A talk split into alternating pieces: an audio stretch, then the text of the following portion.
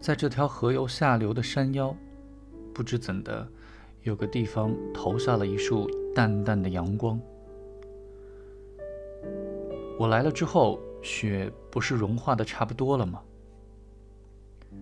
可是只要一连下两天雪，马上就积上六尺厚。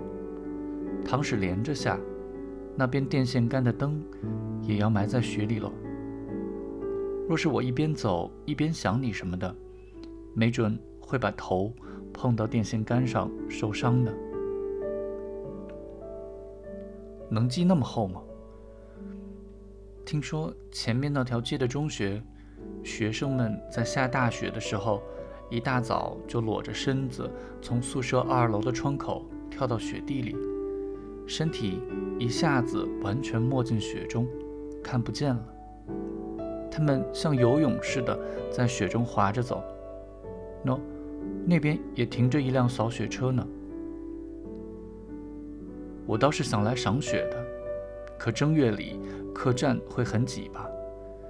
火车会不会被雪崩埋掉呢？你这个人多悠闲自在，竟是这样打发日子吗？驹子望着岛村的脸说：“为什么你不留胡子呢？”哦，想留来着。岛村一边抚摸刚剃过胡须的青色胡茬，一边思忖着，在自己的嘴角上。掠过一道漂亮的皱纹，使平和的脸显得更加俊秀英俊。说不定驹子正是看中了这一点。你真是，一除去脂粉，你的脸看上去就像用剃刀刮过一样。乌鸦叫的讨厌，也不知是在哪儿叫的，真冷啊。驹子望了望天空。把两只手交叉在胸前，抱住了双臂。去候车室烤烤火吧。这时候，穿着雪裤的叶子打由小街拐到火车站的大路上，急匆匆地跑了过来。啊，鞠姐，行男哥他，鞠姐。叶子喘着粗气。好像小孩子要躲避可怕的东西而搂住母亲一般，抓住了驹子的双肩。快回去，情况不好了！快！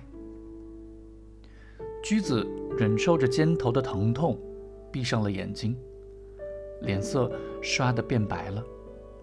但是想不到，他断然摇头说：“我在送客人，我不能回去。”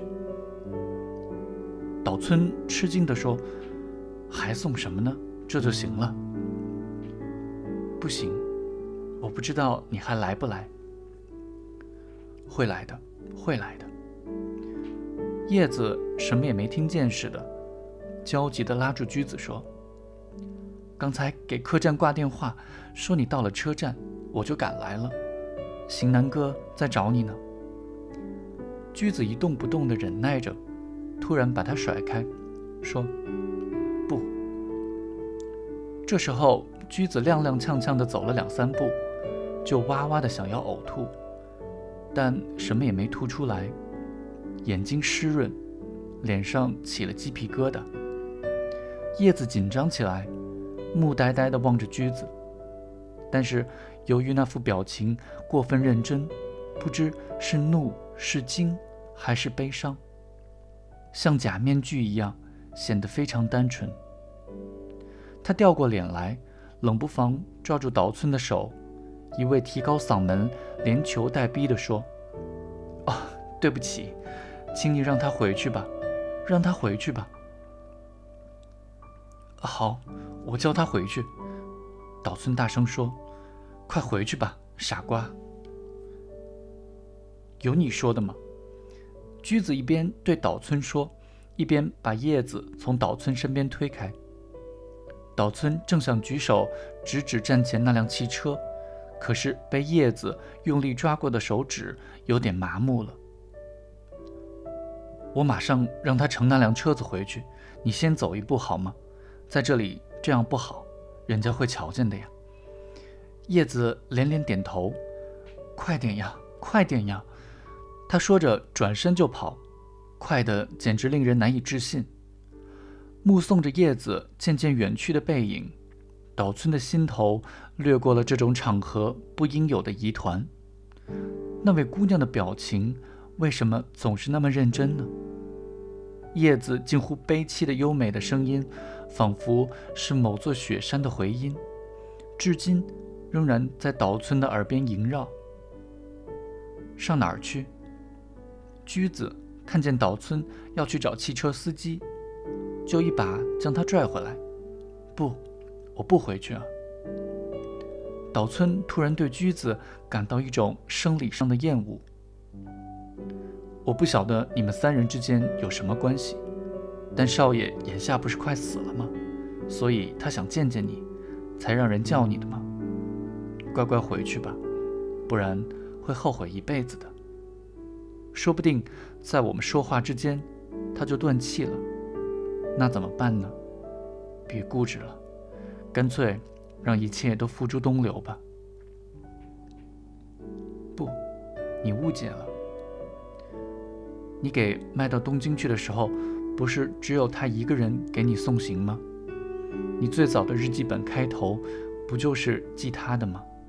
难道有什么理由不去给他送终，去把你记在他那生命的最后一页上吧？不，我不愿看一个人的死，我怕。听起来，这好似冷酷无情，又好似过分多情。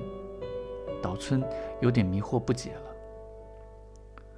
什么日记？我已经不记了，我要把它全烧掉。驹子喃喃自语，无缘无故的脸红起来了。你是个老实人。要真是老实人的话，我可以把日记全都给你，你不会笑话我吧？我认为你是个老实人。岛村不由得深受感动，觉得确实是这样，再没有人像自己这样老实的了。于是他不再勉强驹子回去，驹子也缄口不言了。